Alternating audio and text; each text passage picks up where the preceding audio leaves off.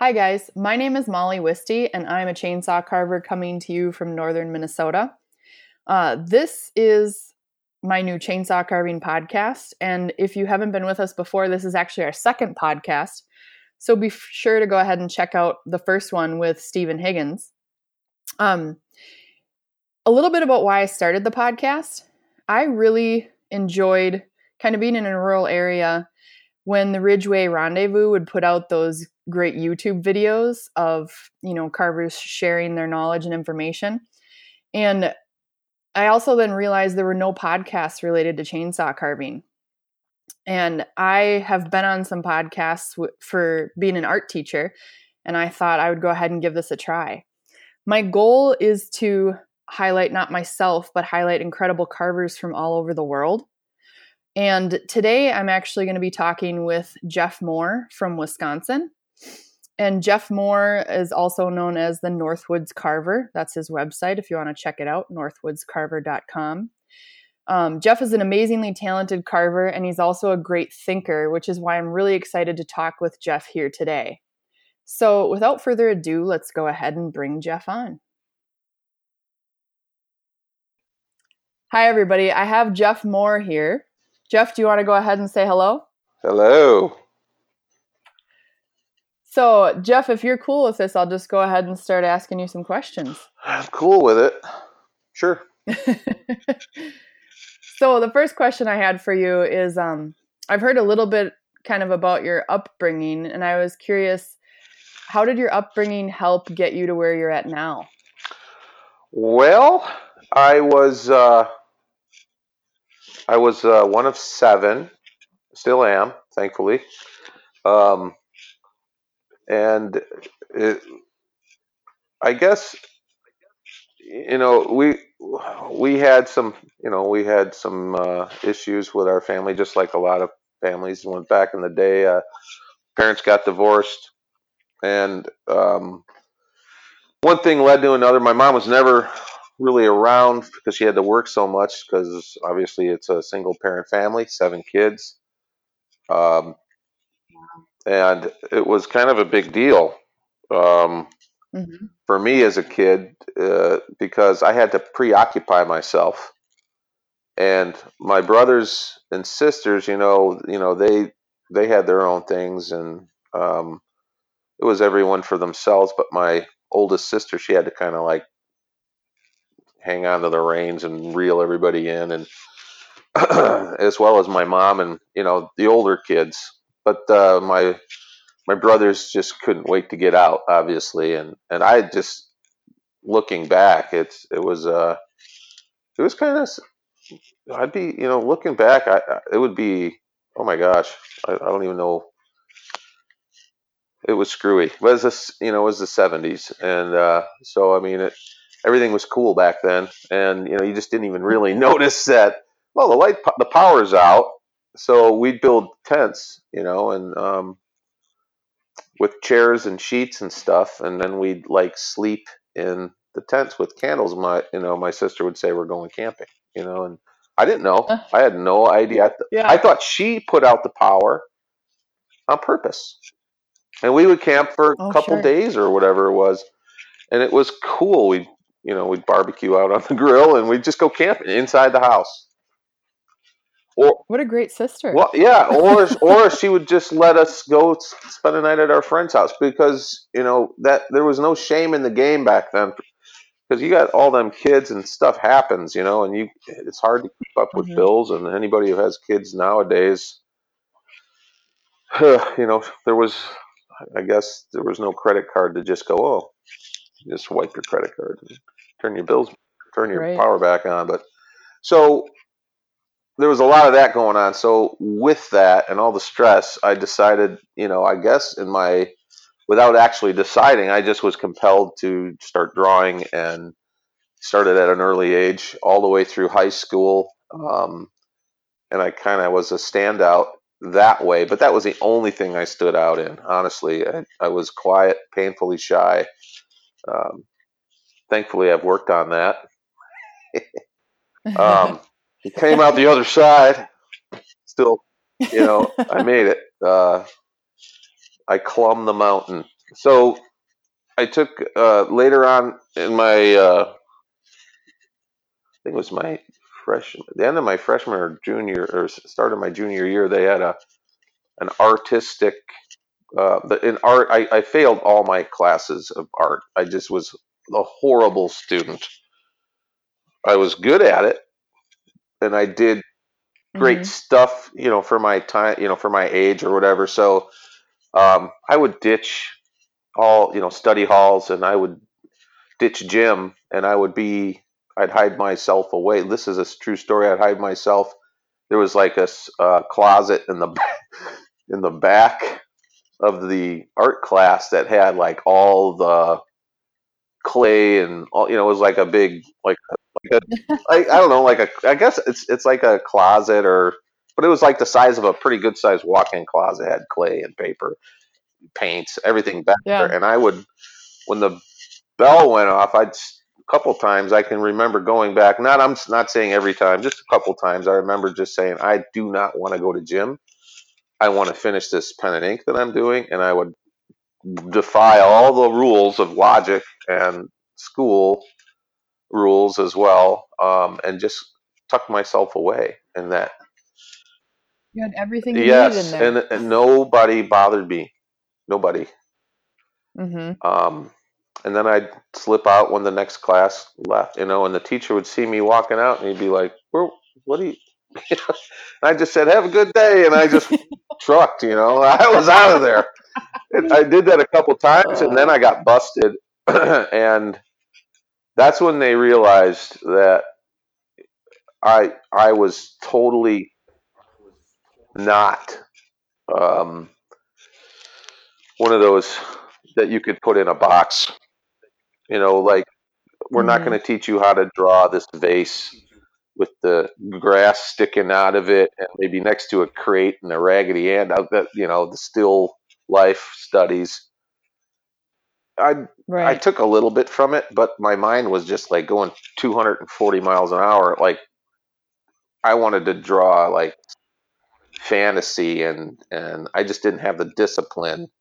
So they they got together. There was like four or five other kids in our school that they would consider gifted, as it was a gifted arts program thing, and uh, they it was only for one year, unfortunately, but they brought in a college art uh, teacher from McHenry County College, which is the local college out there, and me and a few others were able. They they pulled us out of study halls. They just they they scheduled us so that our studies halls would back that were back to back, and then we just go in the art class. And I no, no way in hell had grades to support taking me out of two art classes, but they figure it was better than me ditching and hiding out in the you know in the in a stall in the bathroom or something, you know, to finish whatever. So they they put me in there, and I excelled in that class. I was able to. They would let you do anything you want, whether it be wax, hmm uh, wax sculptures, you know, disappearing wax or whatever, or if I want to do clay or oils. Um, and I was able to shake it up a bit and find out, discover new mediums, and and then we were graded on our performance by our hmm classmates, not just by the teacher. And and I I aced it. You know, I aced every everything they threw at me. It, it was it was a blast, and I got to work with other inspiring people, and uh, who all went on hmm to be who are still amazing at what they do. Um, but uh, I think that because of the the issues I had as a kid, it kind of locked me into my own little world, and that I think that was critical in becoming who I am now because I still have a tendency to lock out the rest of the world, and so I can focus on listening to that little inner voice, and I and I listened to it then, and I have to give my own my own self credit where credit's due is I never stopped. I never did. I still do it, and it's uh, very it's louder than ever. now. You know, I, it, it, it helps me make my decisions and uh, helps me move from point A to point B with very little um, uh, about you know consequences and things like that. Because if the voice is telling me, then I don't have to worry about it. You know, it's just like you know, move here, do this, do that. This is where you need to go. You know, you ever go driving down a road and you don't know why you're going down that road, and all of a sudden you see something that you hoped and dreamed you could get at some point, whether it be a whatever four wheeler, it's for sale and it's like right in your price range. It's like, how did that happen? You know, that, or you just happen to go into a restaurant or something, and you know, it's just they have the best food. It's like that times a thousand. Um, just discover these new mm-hmm. places, but you never would have discovered it if you hadn't gone down that road. But what told you to go down that road? You know, it's like there's no there's no mistakes uh, when you do it that way. I mean, uh, this is a little story, and that little voice I was telling you about. You can call it your conscience, you can call it God, you can call it whatever you want to call it, but it's powerful, and if you listen to it, it works so dynamically um, when you stop denying it. And it's like uh, one time, my my son William was born. We were so poor. We, me, me and my wife were just we we were down to like our last two hundred and fifty dollars or something like that, and uh, rent was due, and you know all our bills were due, and this was this was a long time. Well, Will's seventeen now, going on eighteen, and so it was he was right. a baby. You know, he was like pretty pretty newborn. He's like maybe four months old, six months old. I don't know. Um, and this was before I started mm. taking my job very seriously. I, had been carving for years, but it, it, was just like I was. I wanted to party, and I I didn't want to really settle down, but I found myself having to, and uh, so I thought, well, where's the money? Well, I go to Door County. So I loaded up a bunch of stuff in the back of my beat up F two fifty, um, and drove it to Door County. And when I got there, of course, it wasn't the tourist season, so there was hardly anybody there. It was raining, and it was crappy, and oh, nobody oh, no. was even out. And I'm driving around, and I got nothing uh, in my pockets. I had just enough for uh, to to sleep in the seedy hotel that was there. It's not there even there anymore. And uh, mm-hmm. I found myself going into like these supper clubs that were dead, you know, I just loved the place, but there was nobody there. And I was hoping to score, and I just kind of gave it up. I'm like, whatever, I'm just to. Well, I'm here and I have my fishing poles in my truck, of course, always. And I decided to go down this pier um, behind the Viking Cafe, like over that. It's like right. Um, I, I think it's in Ephraim or it's not Fish Creek. I think it was. I don't. I'm not sure exactly what town it was. Um, uh, but or no, Ellison Bay maybe. I can't remember.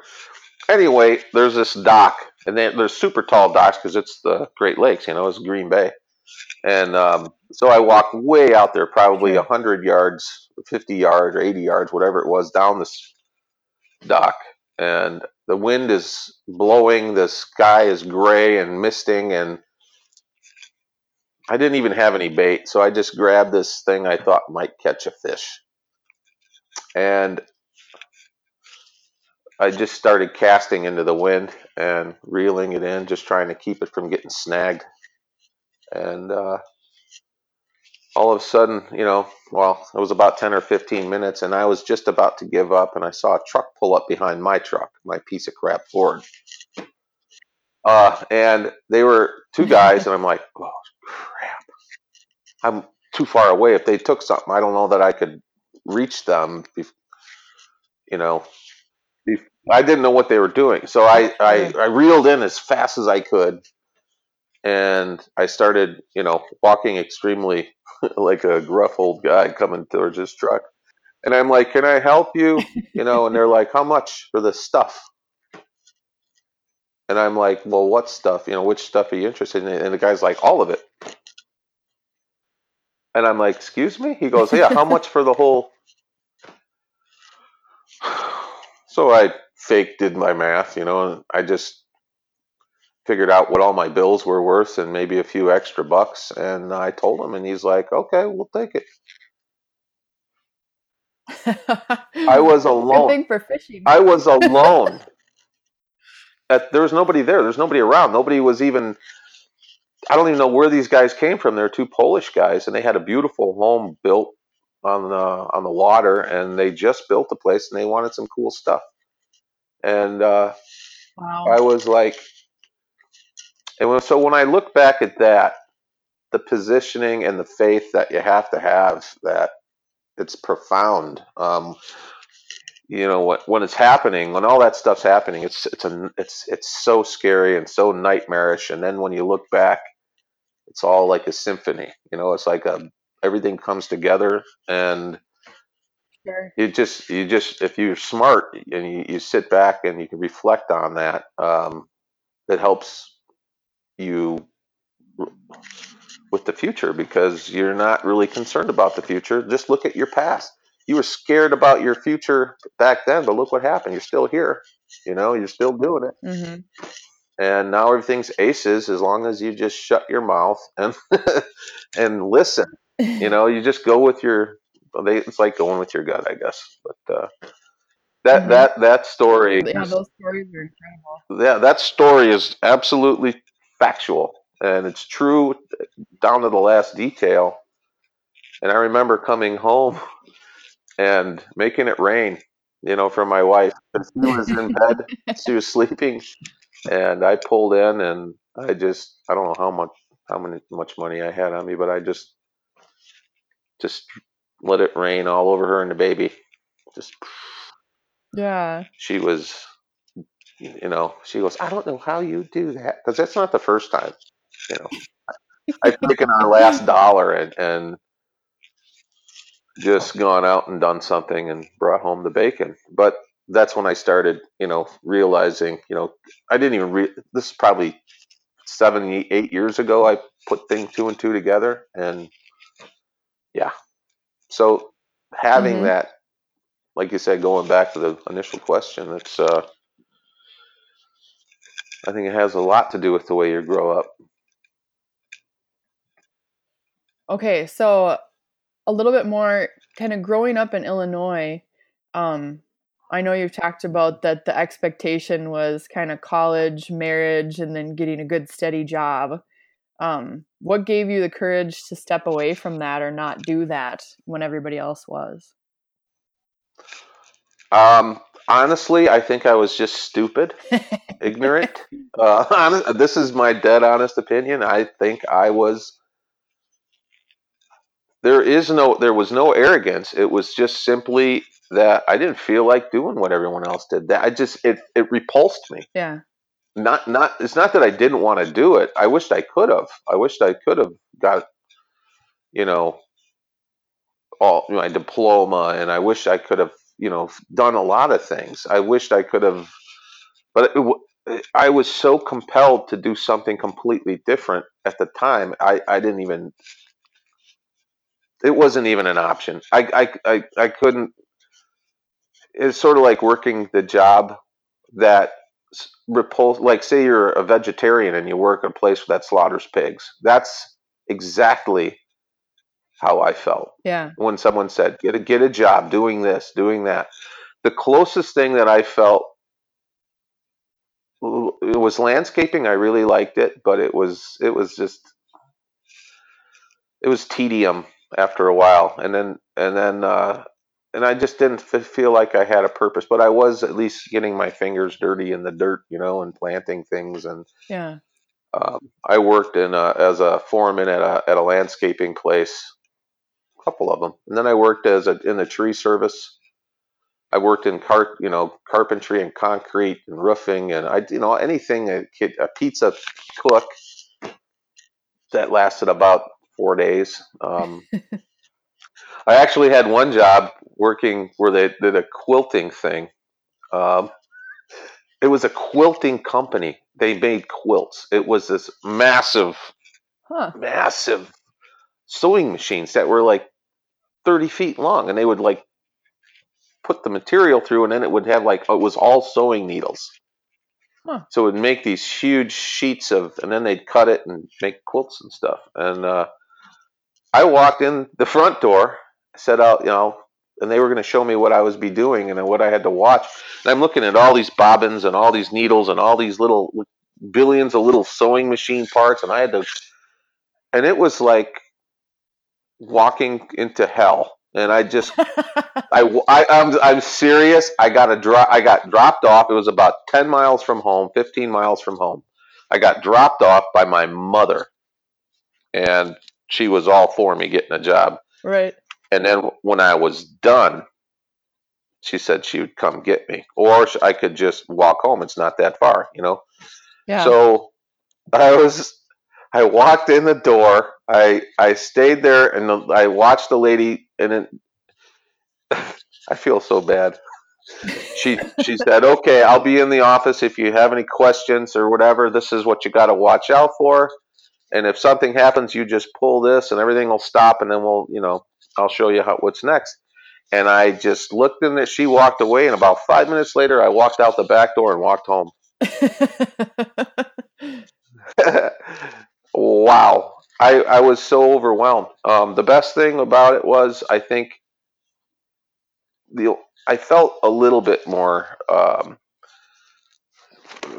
what's the word I'm looking for? Like a normal person when I got a job at the tree service because I had chainsaws. I had I had a lot of muscle and strength and intensity back then, and I was able to just focus it and go at the trees and learn how to tie knots and how to run the equipment. And I felt like I was somebody, yeah. something something that I'd been missing, and found uh, you know like I was at least a productive member of society. Just like I didn't work at a bank and I wasn't, you know, a doctor or a lawyer, but I was at least at the end of the day, I could say I, I freaking did something with my hands, you know, all those Mhm. days in the gym lifting weights and all that. Now I have a purpose for it. I wasn't just trying to look cool and pick up chicks, you know. Um, Yeah. Well, you would never know it now by looking. but back in the day, I was quite the quite the stud. But it was very um, eye opening. I was I learned it was like I and if you look further back, like the the lake the Green Bay fishing story, going back to this is I was led to the tree service by a weird coincidence. I learned everything I needed to know about saws and sharpening and safety and all the different wood species and what it's like to cut them in the winter and the summer and the fall and i did that and i learned about sales i learned about uh, imagery you know for the company and and, and having a work ethic and enduring the heat and the cold and uh, which is something you have to have in this business you have to have that or you're just not going to make it and Mhm. so I learned all that stuff. And then one day I was on a tree job and I saw this guy sitting in a tree or sitting in a chair. And uh, he was uh, he was the most interesting man in the world. I think I told this story before if you haven't heard it, but he was a Greek guy and he was totally tan with white hair.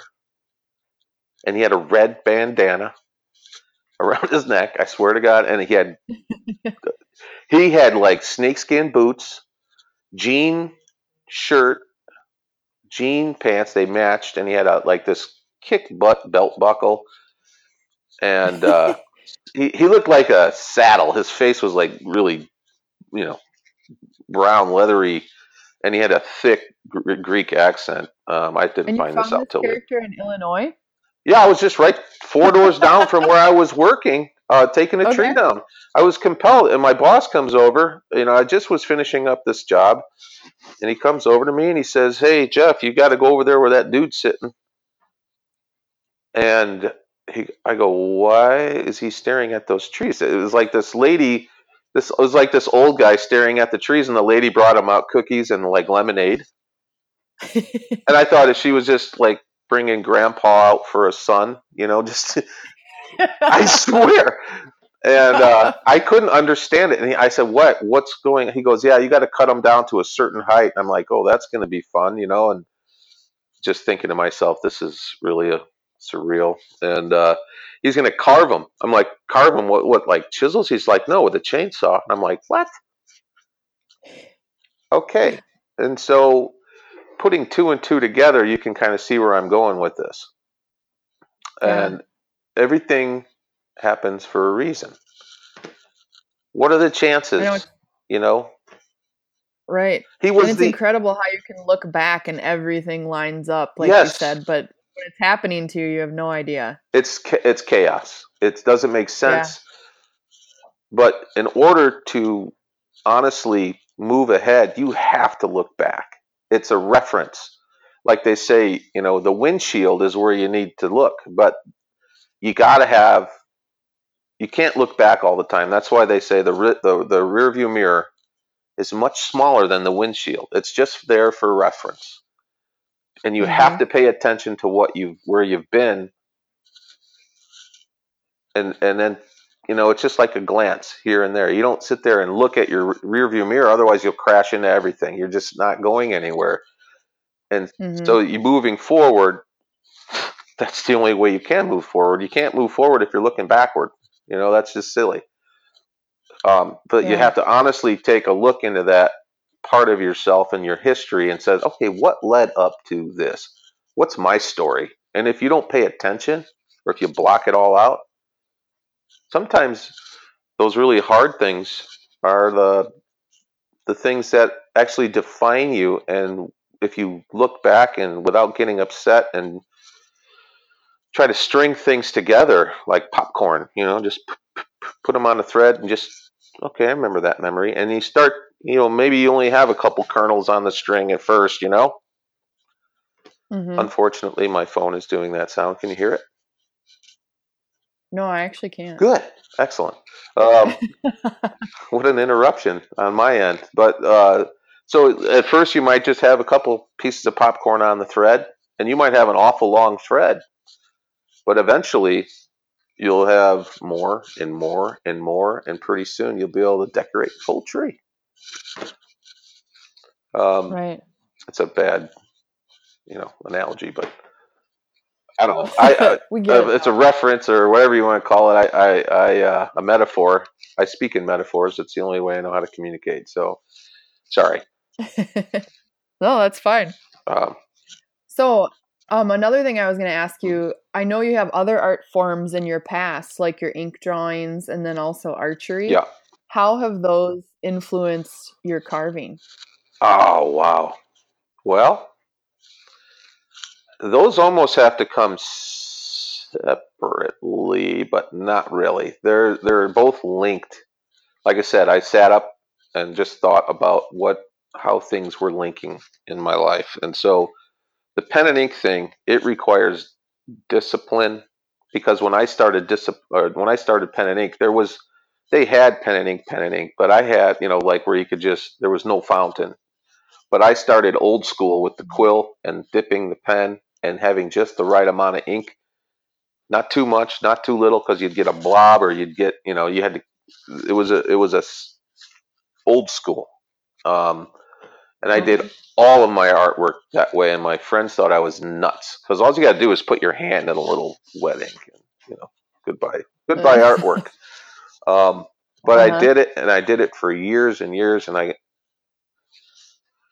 I just loved it. I just loved the fact that I could take this blank piece of paper and add one line and then it put a little line right next to it.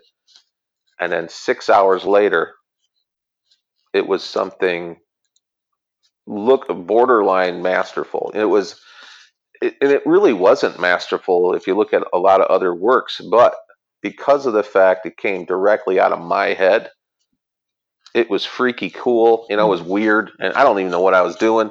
But all I knew is I was getting my pen strokes down, and I was able to create, you know, all kinds of unique things. You know, human anatomy studies, and then I would put like a surrealistic thing to it. You know, where there were scales and you know roots and stuff. Like I remember doing a, an old man with his hands tied behind his back and all his muscles and everything, and then it went down and, and he was rooted down to the ground, and he looked like you know he was in he was grimacing in pain or whatever. I have no idea why I did these things. I remember I won a contest once where they said it, it, was a surrealism class. We had to do some like crazy stuff.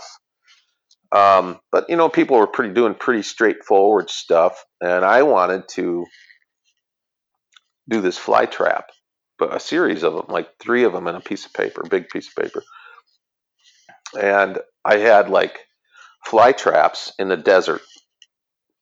It was all color pencil, and there was like weird enough, there was like candy canes like sticking up at weird angles out in the desert, and and then I had uh, helicopters flying into these fly traps, but they I added I made the helicopter look like a um, like a surrealistic version of a helicopter, but it looked like a dragonfly because kind of you know the old style helicopters with the bulbous heads and the long bodies. Right. I, I just made it look like you know I even did the like the army green, and it was like flying it sideways into the into the Venus flytraps, you know, and there was like it was just this really weird thing because it was like a bug like thing, and I just thought, how cool is that? Mm-hmm. Uh, I don't know the metaphor about, but it was just an interesting thing to look at, and um, so I was able to pull off all these weird concepts, and you know, I just started unlocking doors in my head. Um, but the discipline that came from that, and the natural whatever it was inside my head, I was able to take that and like, so it was like anything I did, those ink patterns were like just you know embossed in my brain. And they still are. Yeah. And so there uh, so when it came to the archery aspect later in life i mean i took up archery later like i was geez i was probably 39 38 39 40 somewhere in there when i picked it up okay and yeah. became obsessed with it and I think us, you know, artists, our artistic people, we become obsessed with things and we can't put them down until we master them. You know, it's like until we feel like we've run that road as far as it'll go, and um, until it fades off into nothing. Um, it could take you to great heights, or you know, it could just be a lesson. And so, I, sure. after looking back at my archery career, I, that was a lesson to me. That was that was, uh, you know, I think all of us carvers are egotistical. Um, we all are. You almost have to be. You have to think that you're the bomb, mm-hmm. or at some point you're gonna be the bomb, and so you wear that that armor, you know, just so you can get through um, big projects and stuff. You got to think, oh yeah, this is gonna be great. Wait till everyone sees this. You know, and I still feel the same way, and, and I still have to feel that way. But archery humbled me in a way that is more profound than anything ever. Um, other than this one ice ice carving event I did, it's the only ice time I've ever carved ice, and I was I basically had my ass handed to me. I thought I was hot stuff, you know. I was this wood carver coming Oh yeah, and I was in my, I was in my own head. I was this like big, you know, this megastar because I made a lot of money back then, just being sucking at it. But yeah. I sold myself, I guess, and I was able to do it. And uh, with that came all the spoils. And uh, there was it was a an event in Appleton, Wisconsin, at Houdini Plaza, and I carved with some of the best ice carvers in the country. And uh, I was just like a nobody, and I brought gas powered tools, and they, they said you can't can't run that. You got bar oil. You can't run that. So everybody kind of just like in the carving community today, they they all dipped into their tool bags and borrowed me the stuff I needed to get through the. So it was a nightmare. But anyway, I got my ass so handed to me. I was so devastated, and it felt, I felt numb, like your first love just left. You know, I was just like, oh no, I'm not that guy. And then I finally said, well, I'm never doing that again, and I haven't. But uh, but the same thing happens in wood carving. You know, that was devastating to my ego. It deflated me, and it and that helped me in the long run, even though it hurt like hell because um, it put things in perspective. Yeah. Like, hey, you know, you might be on the right track, but hey, let's not get this. You know, let's not. You know, being a rookie, rookies always have a tendency, and I've seen it across the board for years. Uh, they dive deep. They want to get super involved. You know, they they overstep their bounds a lot of times, and they have a tendency to be you know overzealous and cocky and and uh, full of themselves and and it's perfectly normal and it's you know that's I was the same way so uh, but you have to realize what yeah. your own limitations are and, and sometimes it's uh, serendipity that that opens your eyes like you just happen to be at this place and this dude is just sick awesome and you are like not even remotely close and you thought you were at the top of the food chain.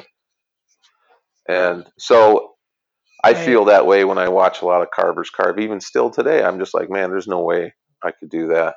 You know, but then I, that little voice comes in and says, you don't have to do yeah. that. You just have to do you. You know, you just do you. you know, maybe they can't do what you can do. And then I was right. like, oh, yeah. All right. Well, I still couldn't do it. Let's do it uh, you know, and I just so I just have to back support myself um, in a positive way and not in a ego centric way. You know, like the um, so getting back to archery, that that's when I also learned because I thought you know after shooting for a while, I'm like, man, I can hit anything. I can until I went and saw what real archers do and how they do it and the absence yeah. of ego um, while shooting, even though these guys were egomaniacs, somehow it, it was not there when they were shooting. They were able to do something inside themselves that would stop that.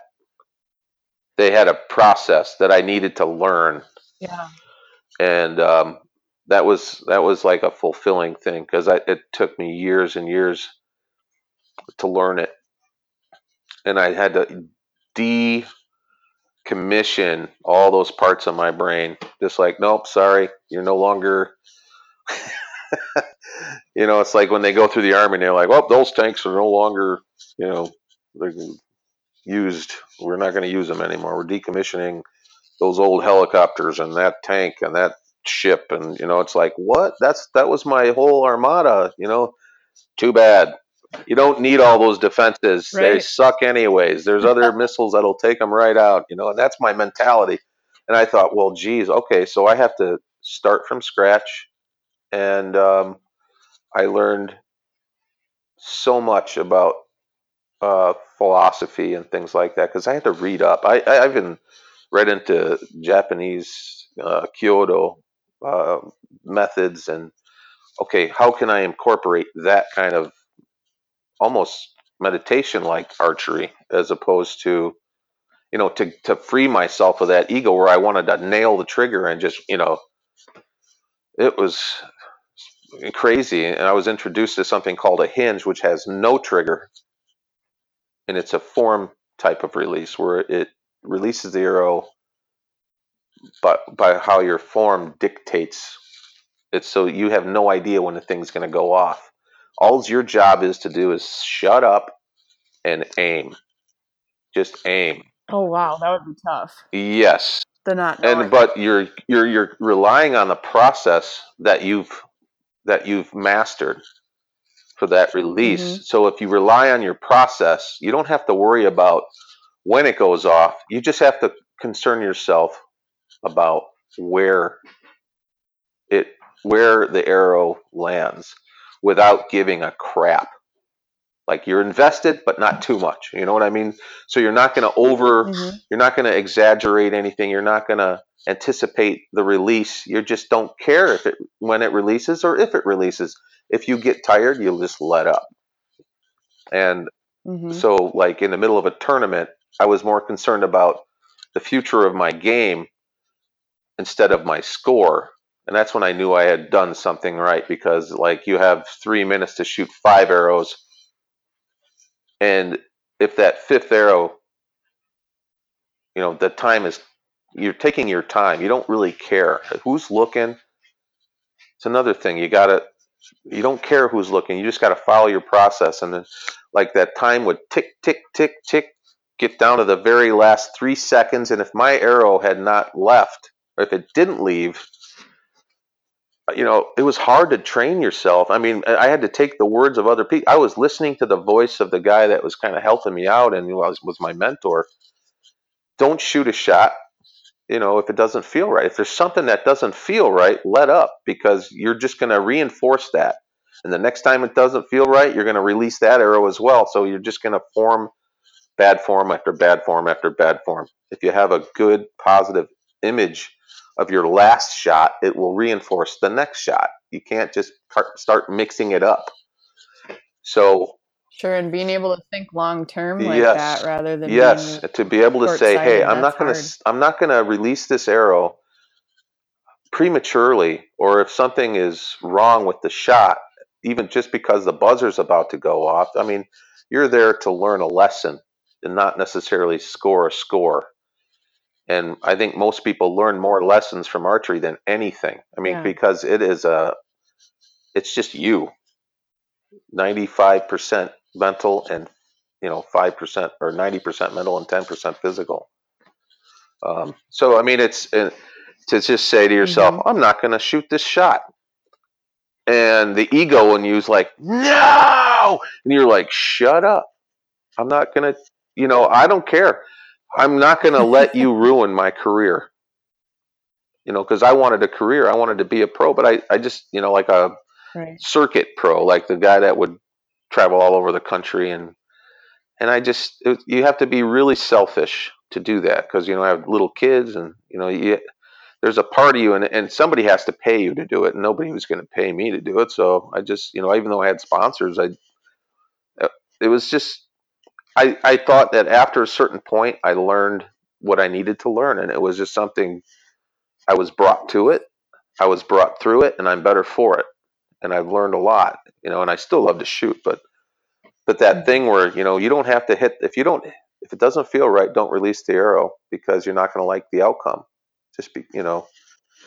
Um, and so the buzzer Yeah. goes off, and you're you don't get a score for that, and it drops you down into the next category or the next flight down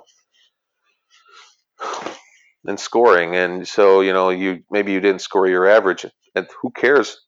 Your ego is the thing that cares. You you shouldn't care, you know. And for those carvers out there that Right. don't practice, um, they shouldn't be upset if they go into a competition and you know just do horribly or they try something. It's like, well, how many times have you done it? How many times have you did you practice it? Did you study it? Did you did you beat your knuckles bloody on it for 10 years before this? Because if you didn't, you shouldn't be upset with the outcome. You know, it's you know, you you can't be upset with something like Right. that. And that's that's what that taught me.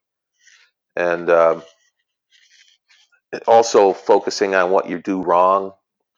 Another wise thing a buddy of mine, Tony, told me. He said, we were shooting it. We were just repetitively bang, bang, bang, and I'd miss, miss, miss. I was so frustrated. And then I'd take a breath and I'd shoot and I'd hit dead center and he'd and I'd be like, "Oh, I think I figured it out." I think I, he said he just laughed. You know, he's like, "You think you figured it out?"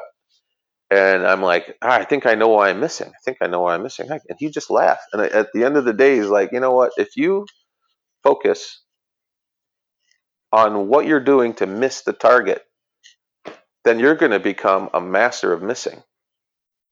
And it hit me like I had to. I was just programmed for the negativity, and um, I changed. At that point, I had to start. I knew that was my next quest in archery. I had to reprogram, going from a negative place to a positive place. Like, what about that shot felt good? Did it? Was I steady? You know, was it what was? And then I just focus right. on that, and I wouldn't worry about the arrow or where it landed. It didn't matter. I just I wanted to execute clean shots that felt right because eventually when you do that enough the scores will come and that and they did you know i never was you know some kind of fantastic awesome incredible archer like you see on tv or something um, but i wasn't bad i was pretty good and you know sometimes i was better than pretty good but those days came and went and i had to accept that so so that aspect brought into my you know you know yeah. the pen and ink discipline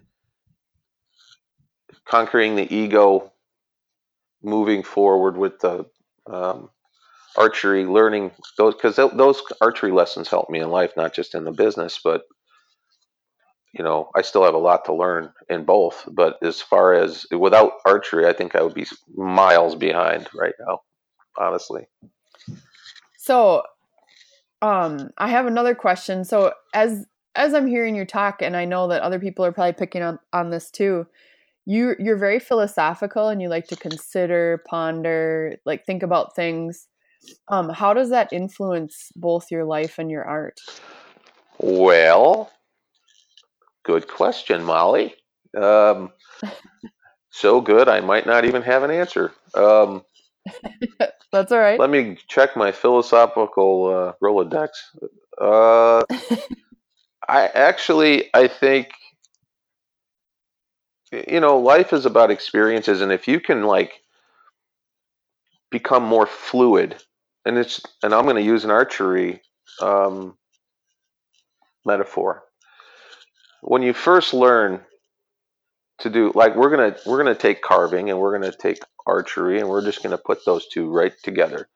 If you're a newbie and you're just learning how to use a saw safely, if you're just learning the safety part of it, uh, what to wear, um, those are steps in the in the shot. We're gonna we're gonna consider the finished product as the shot, the release, and the impact, and then the, later it will be the reflection, because after every shot, the shot is not completed until the arrow reaches its target and you hear the thud of the arrow. Then the shot is complete. Then you reflect on the shot so that you have a positive mental image for the next shot. It's still fresh in your head. It's critical that you do this. Now, if you're just learning it, you have to either archery or carving, you still have to follow certain steps. All right. So you start off with your breathing. You start your breathing. You know, there's different. You can put your steps, and it's awesome because you can do it any way you want as long as you do it, and you follow those steps in the same pattern. So you start off with your breathing. You can then look down at the floor and put your your footwork, do your footwork. Continue breathing. You know, you you settle your grip. You grab your arrow, you you know nock the arrow. You look down range, you clear your mind, you, you just keep breathing, you focus on your breathing, and then you just you're empty inside. And then you draw your bow, you settle, and then you go blank. And you just use you can feel all the little muscles in your your back start to compress and the you know you, once you come to your anchor and everything, you can feel everything. Your rhomboids are pulling your your shoulder and your your elbow back. Your hand is loose, and the shot goes off. And all you're doing during this meantime is you're just focusing on where, you know, where the, you're just trying to put the pin in the middle. You don't really care about the rest of it. And it takes years and years and years to do it, where you can separate the wall, you know, effectively. So each step, initially, you have to like think about that. Every step is like critical. And so you're thinking about them as individual steps. But as you do it, the more you do it, those steps begin to blend. And pretty soon you can mm-hmm. just walk up to the line. You're already breathing. You're already you're you're advanced. You know, you can be a little bit more aggressive because now everything is so automatic for you. You can put all those lessons and they come together in this wonderful swirling uh, symphony inside your brain. Like you know exactly what to do. You feel a certain way. You feel unstoppable. You feel, you know, not dead inside, but like calm. There's a certain calm where you just reach this calm where you are like one cool cucumber. You know what I mean? Um, yeah. So there's a stillness and a calmness, and then you'll hold your bow much more calm and steadier, and the release will come nice and fluently. And this, you know, and if you miss, you don't even care because you're not thinking about the one you let go. I mean, you're thinking about the one that's next. The next arrow is the one that counts until after you shoot that one. You're you're concerned with right. it, but you're not worried about it. You know what I mean? You're just you're just showing some concern. You're not really focusing. Oh, it's like, oh, that's too bad. You know, grab another arrow. It's not like what? Oh, yeah. You know, there's no rage inside of you. You just it's a it's a point. Think about how many arrows you're going to shoot for the rest of your life. You know, millions probably if you're into it. So I look at that same way as carving. When you first start off, you have to do steps. You have to learn the basics with the tools and you you're not even connected to your artistic ability just yet because you have no idea how the tools work. You know what I mean? And so it takes some saddle time. I'm sure you're experiencing it, you know, where you just don't feel like your art is coming across the way you want it to. Right? Because you Yep. Yeah, you're you're not you're not feeling it. You know, it's, you're close, and it takes a long time before you're artistic ability catches up with your mechanical skill and your muscle memory and all that crap, you know, and you have to figure it out, mm-hmm. figure out ways to do it. And I think that's the key is, you know, looking back on all of those things, you have to like put those, it takes a while before they all become fluent, you know, fluid, um, where you can point and shoot with fluidity mm-hmm. and hit the mark. And that's that's you know I still work on that every day. Well, great answer.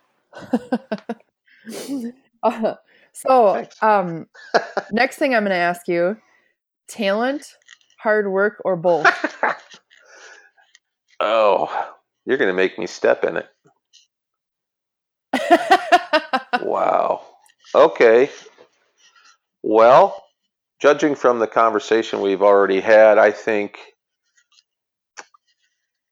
I'm going to throw in a third, and I'm going to say uh, destiny. Like talent, hard work, or both. Okay. I believe you need both. One or the other works. But if you don't have hard work, talent doesn't mean squat eventually, if you're hardworking, the things that you are compelled to, you know, maybe you're not, maybe you're not artistically compelled. Maybe you're just compelled because you want to feel that sense. And I think it eventually it finds you. You've, you'll, you want to link yourself with others who are great or with other people that are great at what they do. And by being in proximity to those people, learning you will put together a set of tools be through hard work that allows you to excel and exceed your dreams or your possibilities that you ever thought you could, you know, do. So, mm-hmm. with that being said, I think if you have the talent, you know, without talent, I mean, there are just people that are just blessed. They're, they're, the other word is talented, whatever you want to call it. Look at Mozart. You know, he's five years old. He writes his first concerto. that's ridiculous. To right. know music where you can write music at five. I couldn't even. I was eating mud at five years old. You know. yeah, I'm not thinking that was no, hard work at five. No, I was like a chimp in this in the zoo throwing poop at people. That was me. I, I, I, I maybe I was starting to draw with the poop on the wall um, or something, but, but that was me. he was our, he already understood music to the point where he could write a concerto. I mean, that is how do you explain that? You know, that's exceptional. And there's are exceptional people everywhere you look. To be able to pull something from nothing, to learn it to a degree, I mean, intelligence on a five year old kid that can do that. He could do anything. If his if his if he was his father was a bricklayer or you know somebody who did calligraphy or whatever, he would have been a master at that as well. But I mean to have so talent does it exist? Oh, without question. It's just how much and how hard are you willing to work to do it you know to to see the pinnacle of your talent? How far can you push it? You know how hard are you willing to work? Because people that are talented if they work really hard um, it's there's no there's no end to and, and some people are talented but there's a there's an end um, to it. I feel like i have talent but i feel like there's an end to it. Like i it would take me a hundred years to get where i want to go. You know what i mean? I'm not i'm i feel like i'm just right. now starting to hit my stride at you know after almost 30 years in the business or doing this. Forget forget the business. 30 yeah. years uh, or more than that as as an artist, but 30 years of almost 30 as a carver. So I feel like I wasted 20 of it. And really, the eight years that I've really mm-hmm. come into my own a little bit is is just scratching the surface because I didn't take myself seriously for the first 20 years, honestly. I mean, I did, but not not like I do now. I mean, mm-hmm. I'm more comfortable um, because I have all those experiences behind me. Did that answer your question? Not sure. No, it, yeah, it definitely did. Okay. Um, so this is a little bit lighter. Sure. you're no, you're known um, in part for your lamination process. Could you talk a little bit about that? Mm, I could, but then I'd have to kill you. oh man. Sorry, I'm fresh out of bullets, but I do have a few arrows laying around. you just have to stand at 20 yards and hold still. Good um, thing I'm far away. Yeah, right.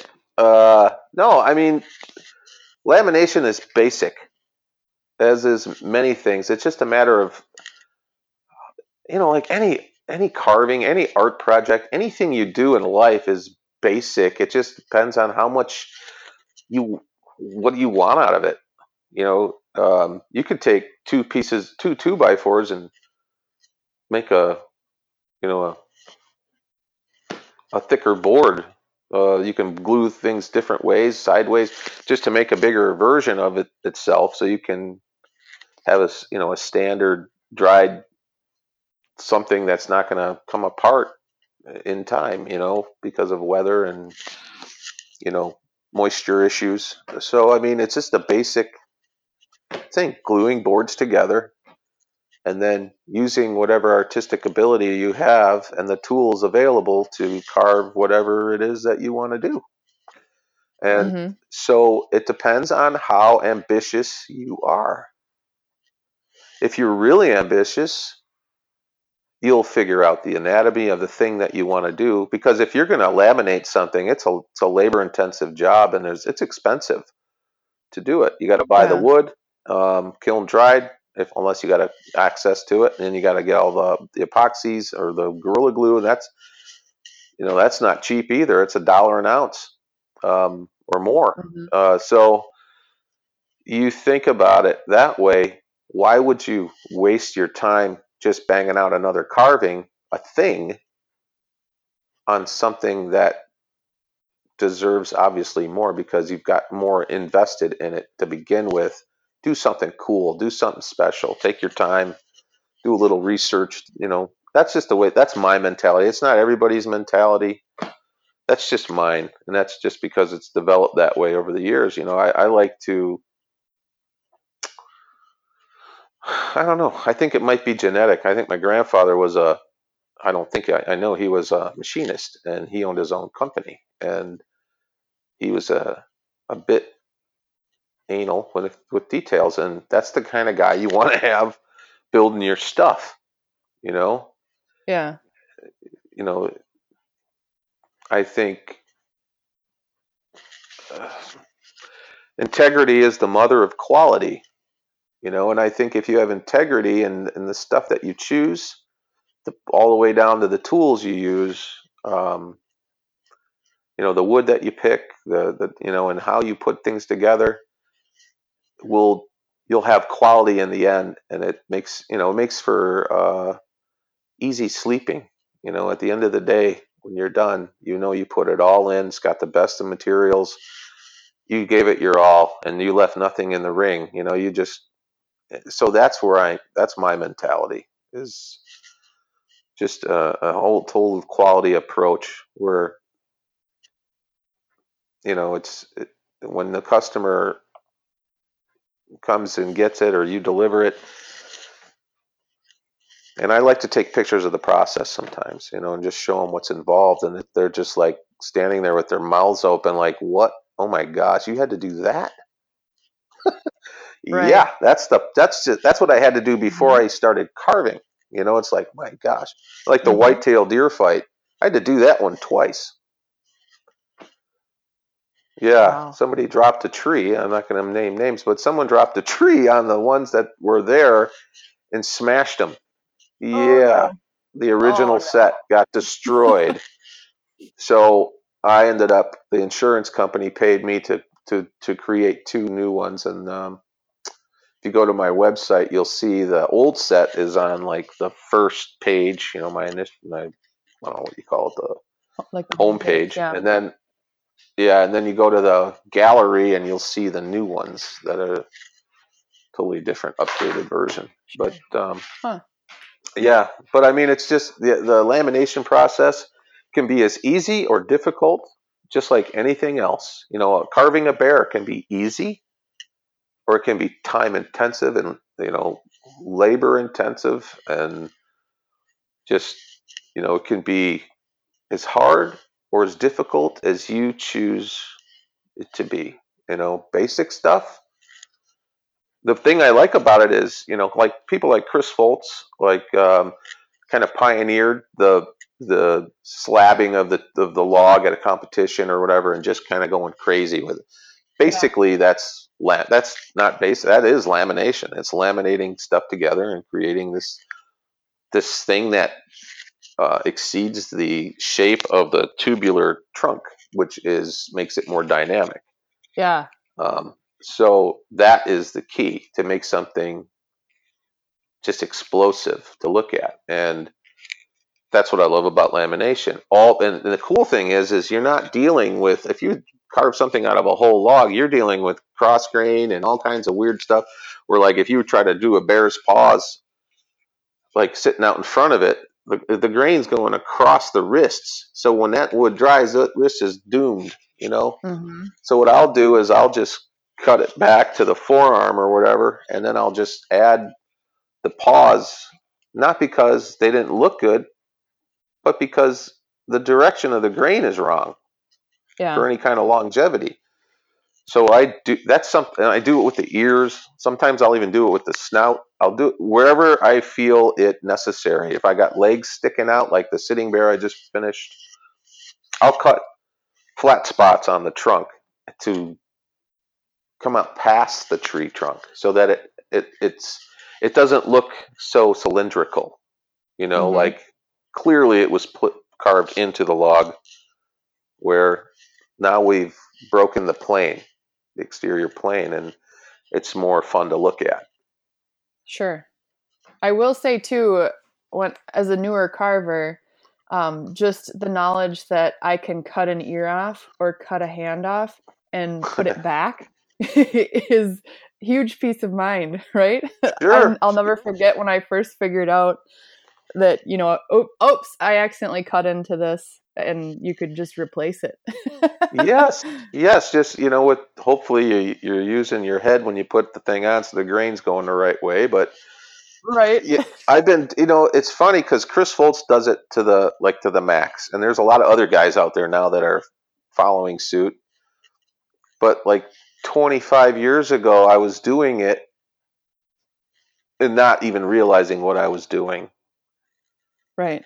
That I, you know, because oh my gosh, you know, this arm it's got some rot in it. Uh, so I just cut the arm off and put a different arm on, and I didn't even Mhm. have, I didn't have, I didn't even know what the name was. A lot of times I would just lag it. I would just not even use glue and lag it, and if there was a gap, I'd shim it. But that was just uh, ignorance, you know. The lagging I'll still do, um, but I usually put some sort of a like a I usually use Gorilla Glue because if there's any little gap, it'll help foam up in the gap and keep the moisture out. But you know, hmm hopefully there is no gaps, and that's what I kind of strive for. But that's that's that's my take on that um, lamination. Uh, I think everyone should give it a shot. I think it's the future of my business. I don't think so. I know so because it's it's more expensive. And it's it's it's it's for people that are more um i guess that are more quality orientated. There's nothing wrong with chainsaw carving or you know but i think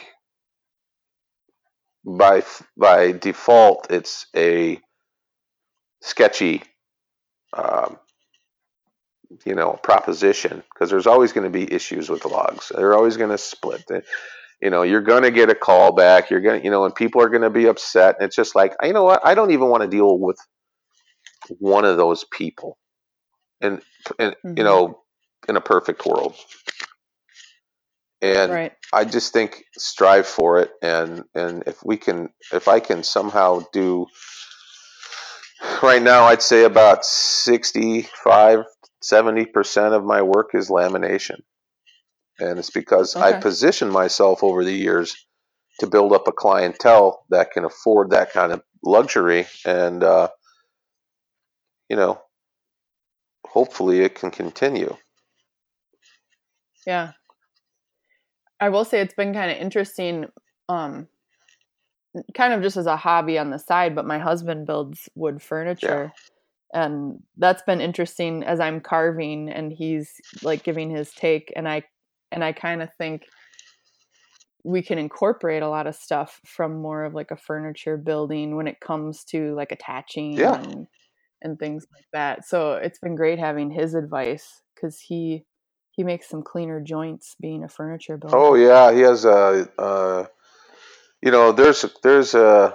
I got a couple Canadian buddies that are excellent furniture builders, and they they can do they do some really cool joints when they do their carvings, where they don't need Yeah. a lag, they don't need. They almost don't even need a pin to go through it. They'll- And if they do, they'll make their own. You know, it's it's just like wow, how cool is that? right. Just guys that really have he- that understanding is is a pretty impressive. Mm-hmm. Definitely. Okay, so I've I've heard you say this before. Mhm. Um, your work has a lot to do with who you are and what you're like, Mhm. and about the difference. I've heard you talk about the difference in creating art or just creating an object. Would you talk a little bit about that? Well, we'll do the art and object thing. Um, Okay. Some people would define loosely art to be anything someone creates or whatever. And I guess they're right. You know, there's there's different ways to look at it, and I don't have an elitist opinion. I what I do have is a an opinion, though. Uh, you can call it whatever you want, um, but in this business, you know, depending on your story and uh, or the kind of popcorn kernels and you know how many you strung across your little thread there, Yep. you decide for yourself what is art and what is not.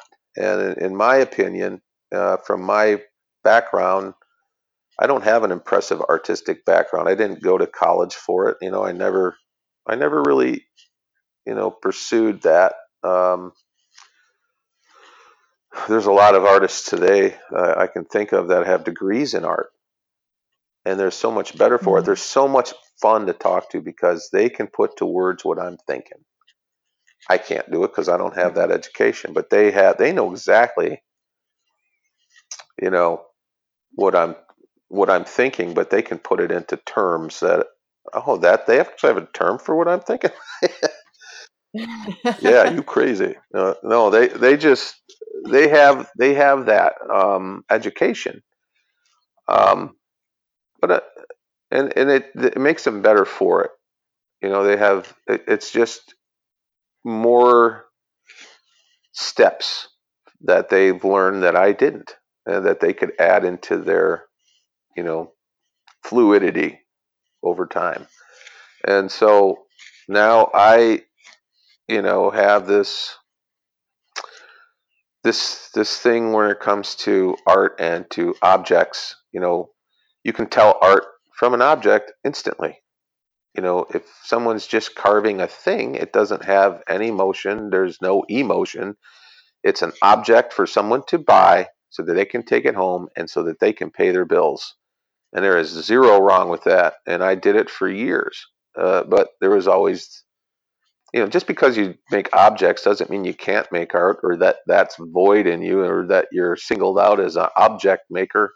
It just means that you need to be able to tell the difference between art and an object something that is soulless and Mhm. lifeless and just represents a dollar um, somebody else might think it represents wisconsin or idaho or colorado or wherever you're from it's just a little piece of, for them guys to take it home but for you it's just a a thing. You just bang it out. It's a it's a form. You know, it's there's really that's it, um, and it makes money, and so that's cool. Um, but it's to me, art. Uh, art. I don't know. Art has to make me move. It has to move me. You know, it ha, you know. There's different types of art. You know, we can go on and on and on. But long and short of it is uh, making an item, making a thing. Um, you know, if I showed you two examples of even my own work where I didn't capture an essence of anything, I didn't, you know, there wasn't much movement, if any. It was just a thing with dead eyes and, or maybe no eyes, maybe just a couple hash marks, you know, or whatever. Just, and it's just really hokey looking, or maybe just, but hokey, I guess, is an art form. I don't know. Um, you know, folk art is considered art, I guess. So, I mean, if you break it down to different tiers, I'm sure it falls under the category of art. But in my basic mentality, um, one would know art when one sees art instead of just defending their own craft or whatever and saying they're artists or they are an art they, can do art well that's great. I think everybody anybody can do it. It's just at what level do we start saying okay i'm moved by that. Something i look at that and it and it moves me.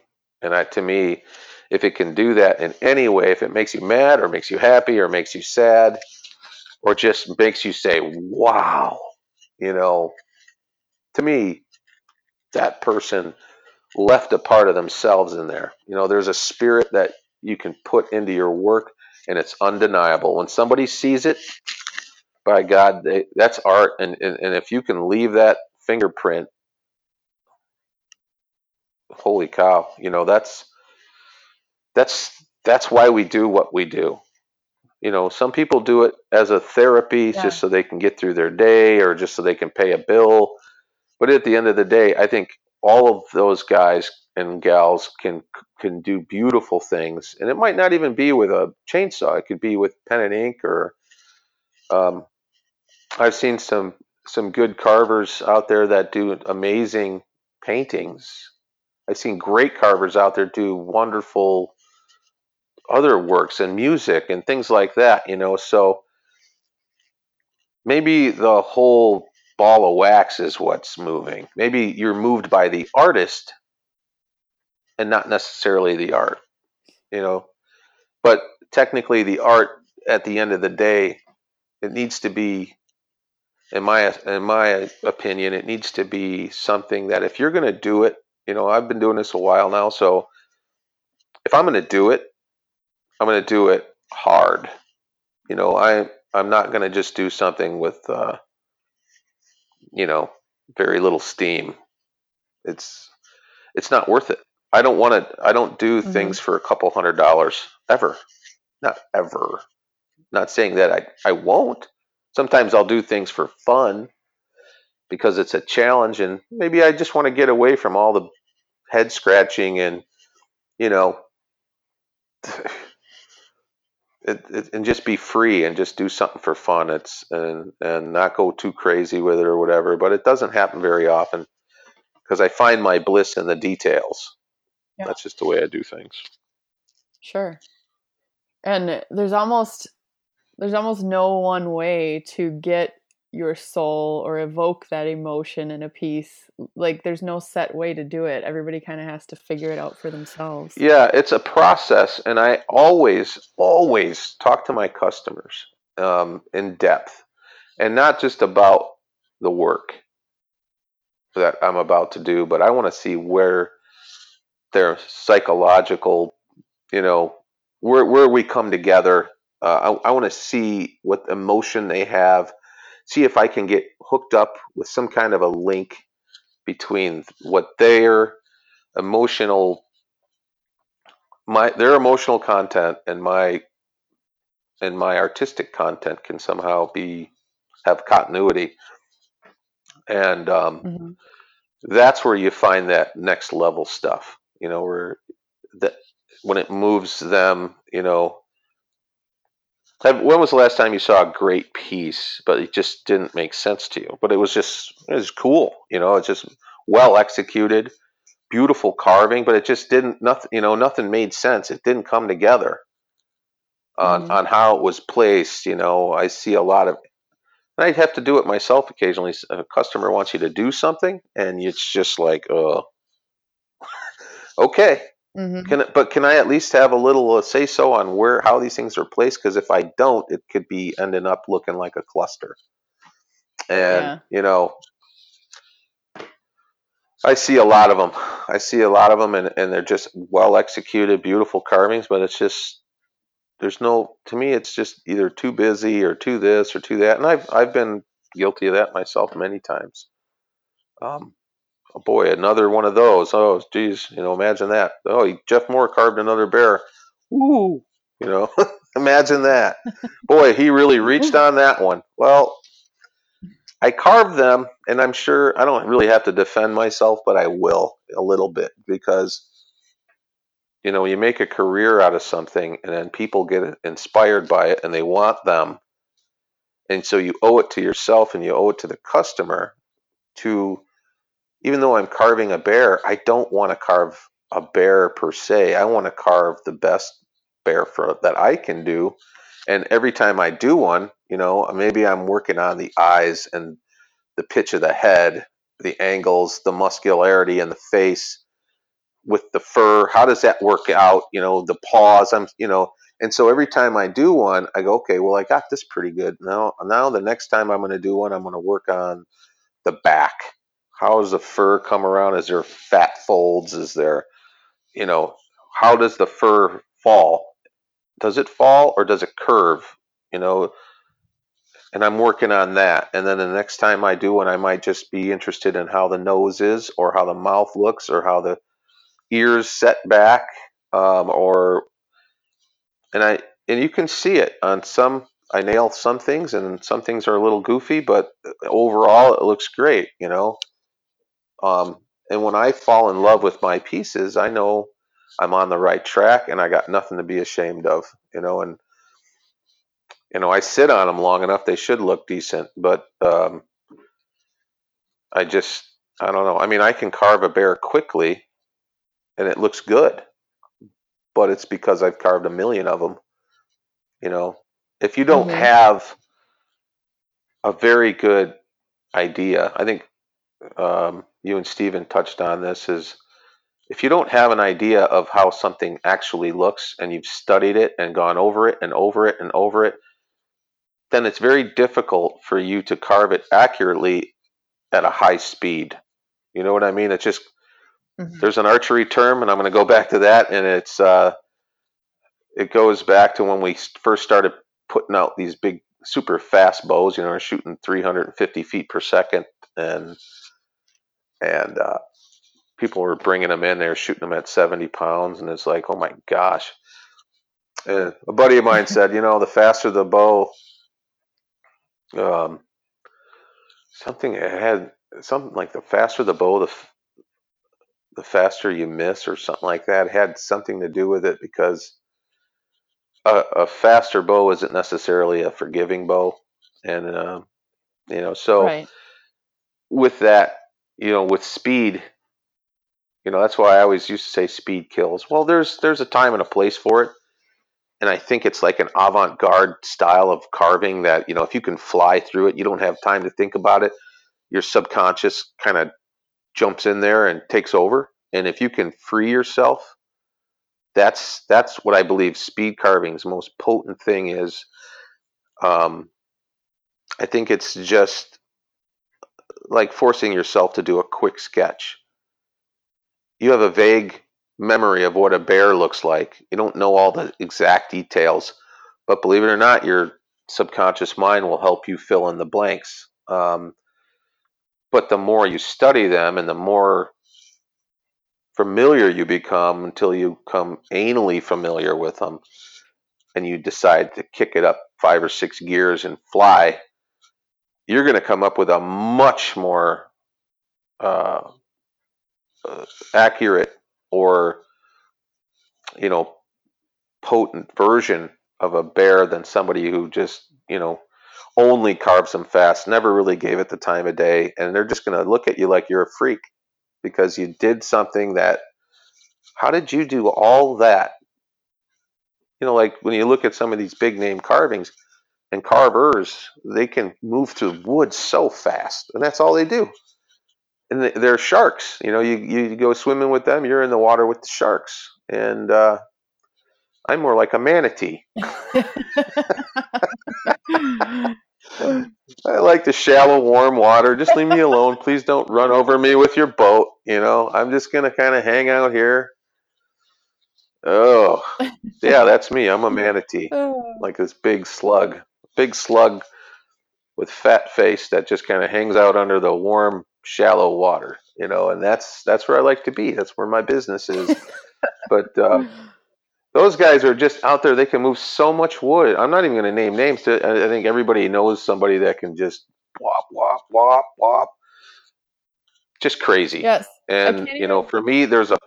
Oh, sorry. Go ahead. I can't even remember who said it to me, but somebody was talking about, um, you know, being at a competition and just like working their butt off and just being like spent and working so hard and then turning around and and there's a carver that's also in the competition that's just like leaning against the fence post eating an ice cream cone and he's done. you know, Yep. you're going, yes. how the hell did he do that? Yes, it's because I think after years of doing it, figuring out their tools, figuring out their strengths and their weaknesses, and also patterns. hmm A lot of those guys, believe it or not, they can make they can do they've done patterns enough where they can manipulate them.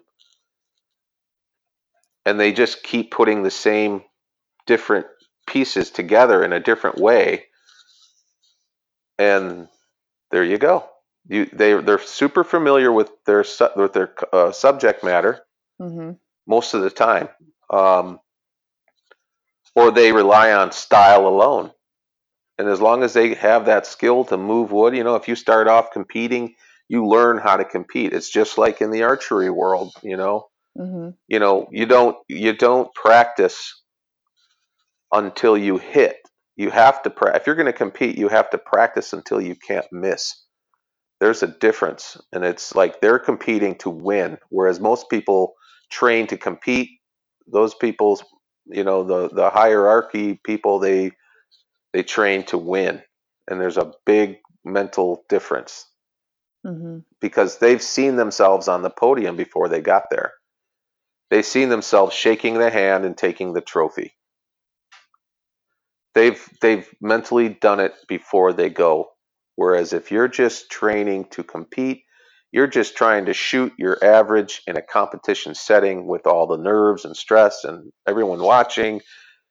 These people don't think about that. Mm-hmm. You see what I'm saying? And so, you know, there's there's something to be said for those. You know, those guys are like when you go to like Chetwynd or Husky Cup. That's like NASCAR for carvers. You know, everyone's got a sponsor. They're all sponsored. Most of them are anyway, and you know, at least they are while they're there.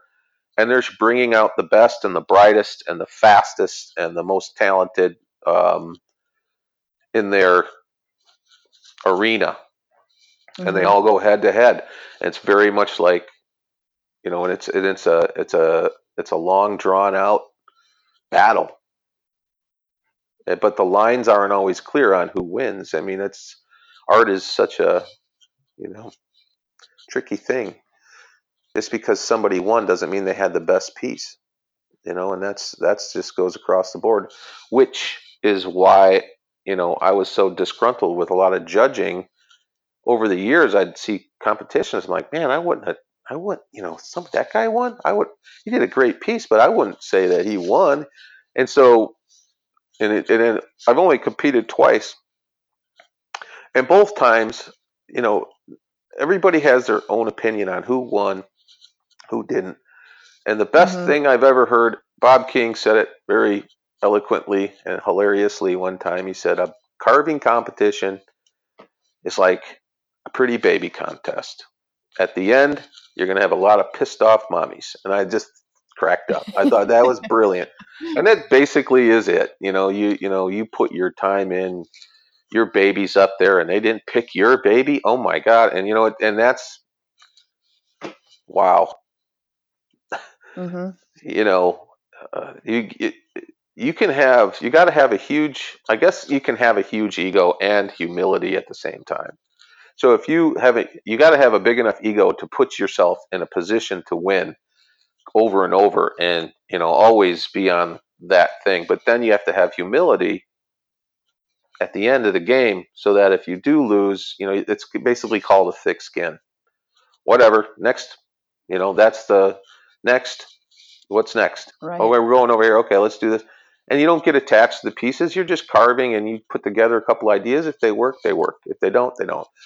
But honestly, that never worked for me. I, I've been very, I'm more particular, and I get, uh, you know, I'm emotionally attached to my work, and it shows because it, you can see it in the work. Uh, hopefully, Mhm. and you know, most people can see it. Some people, you know, whatever. It's just a bear, but some people get really, they can look at it and feel something from it, and that's that's what I'm after. Um, and it's not saying you can't do it in a speed situation because you sure as heck can. It's been done over and over. But I just, my perspective is mine. It's not yours. It's not the next guy's. It just doesn't work for me. Um, I I love the competition setting. I love competing. I think I don't know. It's just it's just one of those things that why does a man have to compete constantly? It's just competition. It does bring the best out in you, but some people aren't built the way other people are. They they feel stress re- in a real way, um, and it's just not conducive to that kind of person. I mean, he might have all the tools, and if he did it all the time, he might be great at it, but it's just too stressful. Um, he doesn't need that or she doesn't need that, you know, and so they have to just kind of draw. They have to know themselves. They got to look at that popcorn string and say, "Is this for me? No." Or is this for me? Hell yeah, I'm going to do it. Um, I want to Yeah. be world champ one day, you know, and that that's something to strive for. And that that's what's cool for that person. But um, I needed to try it, but afterwards, uh, I I I went to the U.S. Open because it was shortly after the Alaska the last Alaska Cup. Um, I went to the U.S. Open just for giggles to see Hikaru and all the guys, and um, it was so cool. And I thought, you know what, I want to be a part of this. I don't necessarily want to carve, but I think it would be cool to be a part of it. And then I talked to Jamie, and he's like, man, if you want to come and carve, or you want to be a guest carver, you want to be a judge, he goes, what do you want to do? You can do whatever you want. I said, well, okay, I maybe maybe I'll just uh, judge just to see what it's like on that, uh, you know, the other end of the spectrum. So I did, Yeah. and I enjoyed the heck out of it, and and I feel for the judges. But I think if you have a judge in there who knows what the heck is going on, who isn't egomaniacal, who is someone who isn't, you know, completely ignorant of what these guys are trying to accomplish, um, and the time frame. I mean, it, it, you you got to have somebody that knows what the heck's going on and has some sort of artistic background. Because if you just have, you know, I don't know, I, I've been I've been uh, I've been looking at contests forever, and my the way I ended up in a lot of contests, um, you know, judging them for myself on from the computer or whatever, I'd say, well, this guy, I don't know, this is, you know, and I'd come up with a different winner every time. It seems like, Yeah. but uh, judging the U.S. Open was an eye opener, and I got to work with some really good people there and smart people that have been in the business a long time Yeah. and it's and it's just funny because you go in there and you're just exhilarated to be there and then all of a sudden you have to think and you're like oh i don't want to think but you have to you have to okay so you want me to not think like i, normally think it's like yes i want you to think differently Mhm. okay so now just like archery and learning to shoot a hinge this is the next thing for me i think i think i want to find that calm spot in my brain where I can look at everything objectively. Um, I don't know, or subjectively, however you want to put it. I guess either way works. But I think if you look at all the different artists, and you might have your favorite, but and you might think that their pieces are strong, but when you go to score them, and you look at the criteria, you're like, oh crap. This is my favorite piece, but I can't score it the way I want to because the criteria is is you know they they're just their style it doesn't maybe reflect what the criteria wants to see, but it's still spot on. You know, so there's like different things in play that are just so disturbing to me, and I got to get my mind around it. Now, the only way to get my mind around it is to do it. You know what I mean? Yeah. Yeah, judging judging is interesting. We could probably talk about judging for several hours, just that. Oh God, yes, and but hopefully, hopefully, you know, if you have a, a body of work and a, a somewhat of a reputation that is respectable, hopefully, the the carvers that compete will accept your thing, your your not judgment because I'm, I'm not, you know, even though you're judging right. I hate that term um, because I don't like to be judged. I think art is what it is, just like people are what they are. You accept the good, the bad, and the ugly if you want them in your life. If you don't, you just move on to the, you know, and hopefully you can get the positive out of it before you bash them. You know, I don't. I just think there's so much negativity in this world that I art is the a beautiful thing and it and it doesn't need to be criticized or you know I, I always when I'm on Facebook I always laugh kind of chuckle to myself whoa when people put on a pic, picture of something they say oh go ahead and tear into it you know? I don't care. And I'm thinking yeah you do. That's just such a it's almost like a passive aggression type thing that they're like go ahead. They almost want to find out who they want to not like like you said that about my carving? Oh you jerk you know and it's like oh but then you come across to say oh thanks for the compliment or thanks for the when really uh, i think when we do something and it doesn't look right or whatever we know what the problem is a lot of us.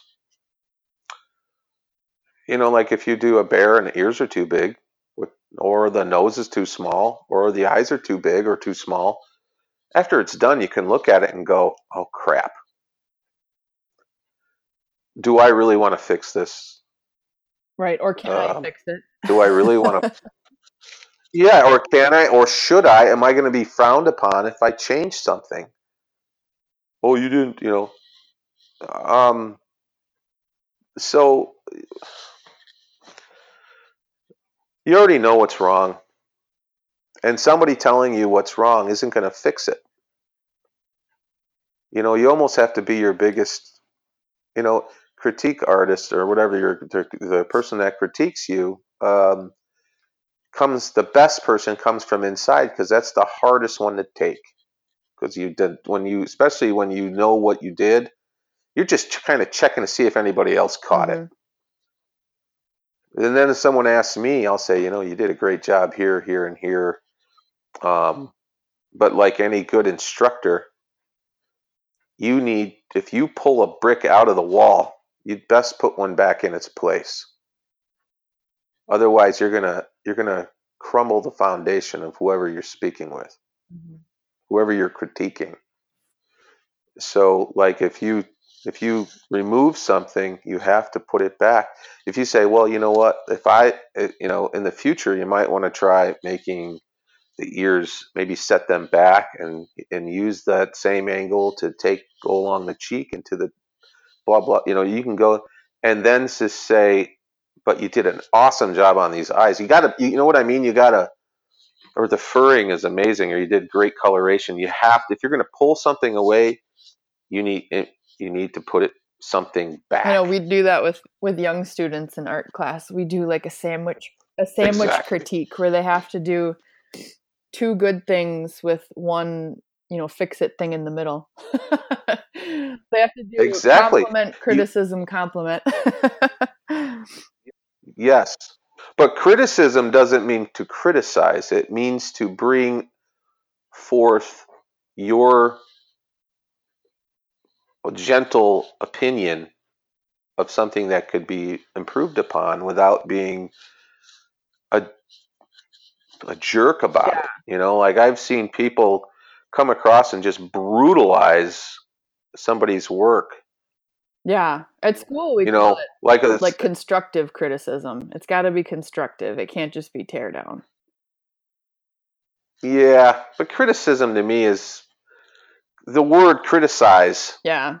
That's where it comes from. You criticize somebody. I don't want to be criticized. Mm-hmm. I would say critiqued is a is a, a good positive. I don't know because it's art. It's like people. Like I said before, you know, um, you if you leave all you know, like the, you brought that up before, where you know putting yourself into it, and when an artist puts himself into it, he he leaves he opens up this thing inside of himself or herself and he and makes it vulnerable makes himself vulnerable for the moment that he's working. And so a part of him or her is in there. And if something gets skipped along the way maybe a hand's a little too small or you know whatever for to match everything else the critique will allow you to say this is beautiful I see this this person showed himself. However, the hand doesn't match you know this or that or the foot is in a weird position or you know if he would have just spent a little more time on the wings or on the the stump or maybe he should have put a red you know there's something missing here. From the top to the bottom there's a big gap between those two things and you lose. So those are that's a critique Mm-hmm. um, unless you're talking to that person individually and saying, "Hey, this is this is why I say this," and and then that's a critique when you can do that to the person. He's listening to you or she's listening to you, and you can break it down to that person. This is what this is what I think should you know you should focus on next time. You know, this is beautiful. You did a great job here, but the, there's a gap, and, and next time when you're doing this, try to work something in the middle, or you know, and because it's it's a super strong piece and it looks beautiful, and you should do well in auction. But we don't, we can't do that as judges because nobody asks us. And you know, once in a while, somebody will come up and ask, but they're almost defensive in a way. So Mhm. what what was the problem? What do you you know? You know, it's like, well, you don't want to hear. You know what the problem was. Why are you asking me? You know, Mhm. it's what you feel like saying, but you can't because you're a judge and you just say, "I'm sorry," but it wasn't just mine. I, you know, across the board, it's it's all of us that are responsible for Right. It's Winners and losers. Mhm. yeah. So I mean, the the word critique, like say if you were to do a piece and you asked for a critique, not construction constructive criticism. Uh, if you said, No, "Hey, no. would you mind critiquing this piece for me?" and then I Yeah. would just sit down and we would have a great discussion, and you would leave hopefully better for it, and I would leave better for it because when I give you a critique and it's positive, both of us subconsciously are hearing positive messages coming out. So I'm going to do this one more time. It's an it's an archery metaphor.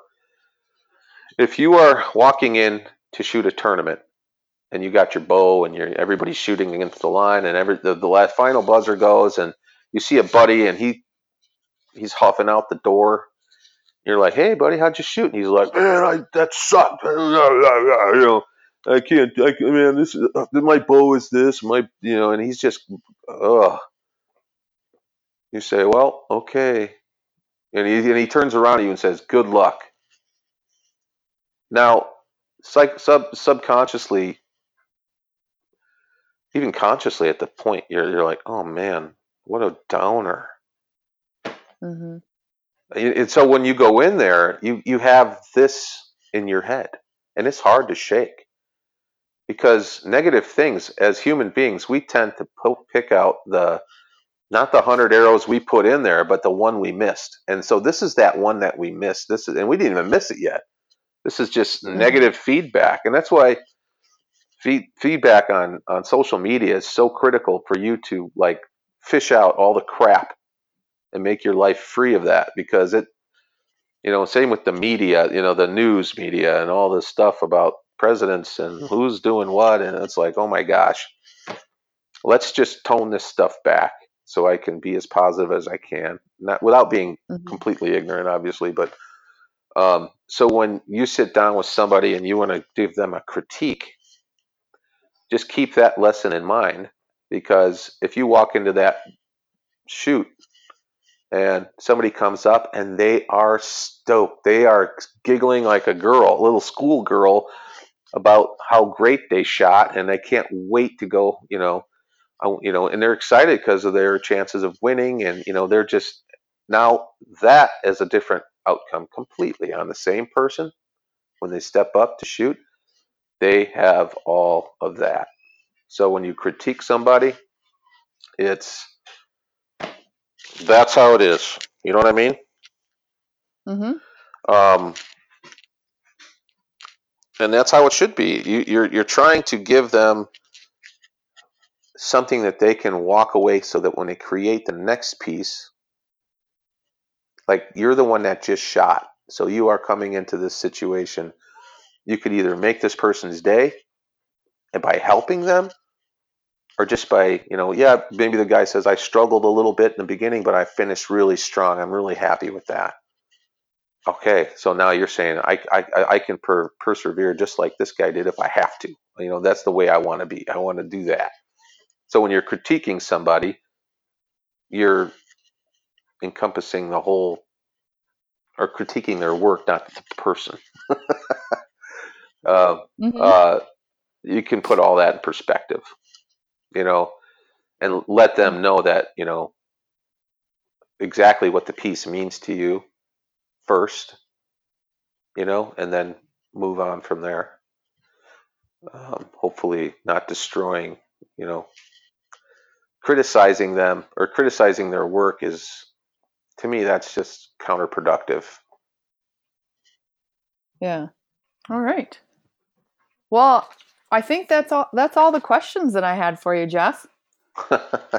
is there anything that we didn't cover, or? Oh, there's so much we didn't cover. Yeah, that's true. We can't cover everything, can we? No, but we're we're. I I just really enjoy this uh, this format. I think uh, what you're doing is is fantastic, and I'd love to hear other people's stories and other people's uh, you know angles on this on this same subject. You know. Yeah, definitely. I agree. I'm going to try to get some more interviews lined up here. I think it'll be great. I think what you're doing is awesome. It's kind of groundbreaking, really. I mean, I haven't really.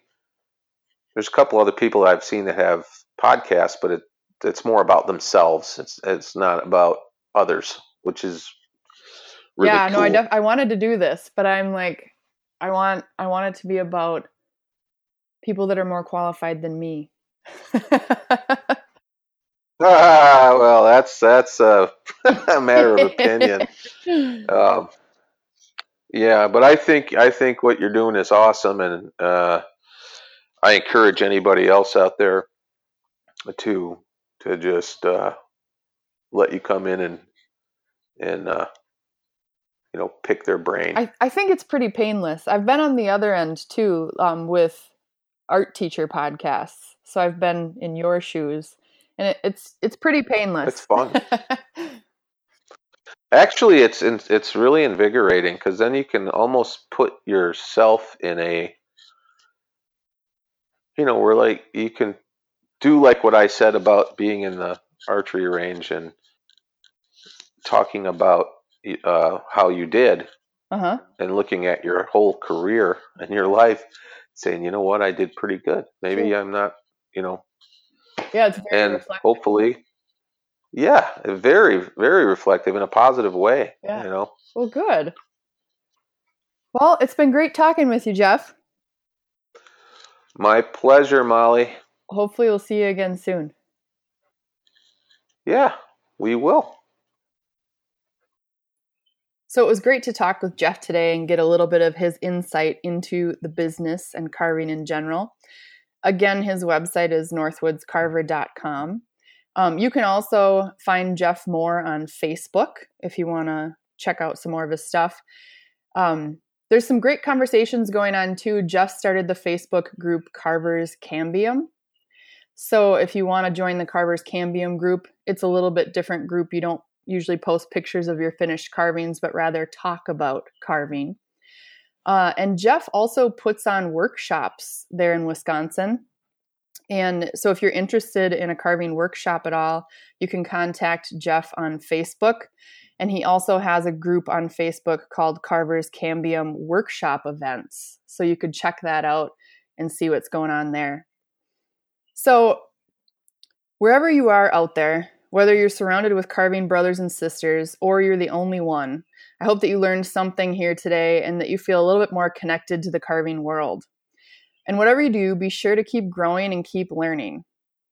And if you guys liked this podcast, please leave us a review and share it with friends. Until next time.